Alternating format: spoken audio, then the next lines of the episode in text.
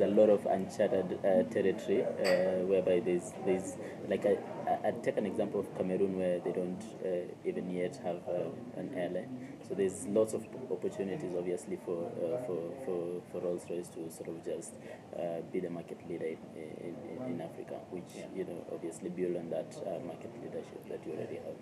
Yeah, yeah. And we recognise that not every operator is going to have wide-body engines. So there are lots and lots of airlines that don't have wide-body engines. They might have some of our regional engines. So we recognise that clearly we're not going to sell, you know, with Airbus and Boeing, aren't going to sell big wide-body aircraft to every single airline, every single company. It's not the right thing. You don't want to have overcapacity. It's not sensible. But where there are opportunities for airlines and they want to grow a strategy, you know, whether it's within Africa or to grow their networks outside Africa. Kenya Airways, great example. Kenya Airways used to operate Boeing 777s with Trent 800 engines, and those engines were very reliable, and it was a great opportunity and a great service that Kenya Airways provided with that aircraft and engine. Sadly, those engines and those aircraft have moved on to another operator, which is a perfectly normal part of an aircraft's life. An aircraft can be in service for 25, 30 years at least. So they had them for for 12 years and moved them on. But we would love to grow our relationship with Kenya Airways again if there's any opportunity for Rolls-Royce engines to be flying here again. We would definitely work on that.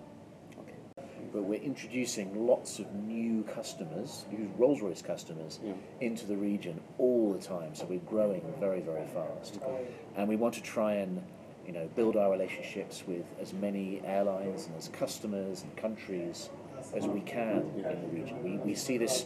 We had a very small presence 15 or 20 years ago, and we want to grow it as much as we can, because there's so much potential in this region, so much potential for growth.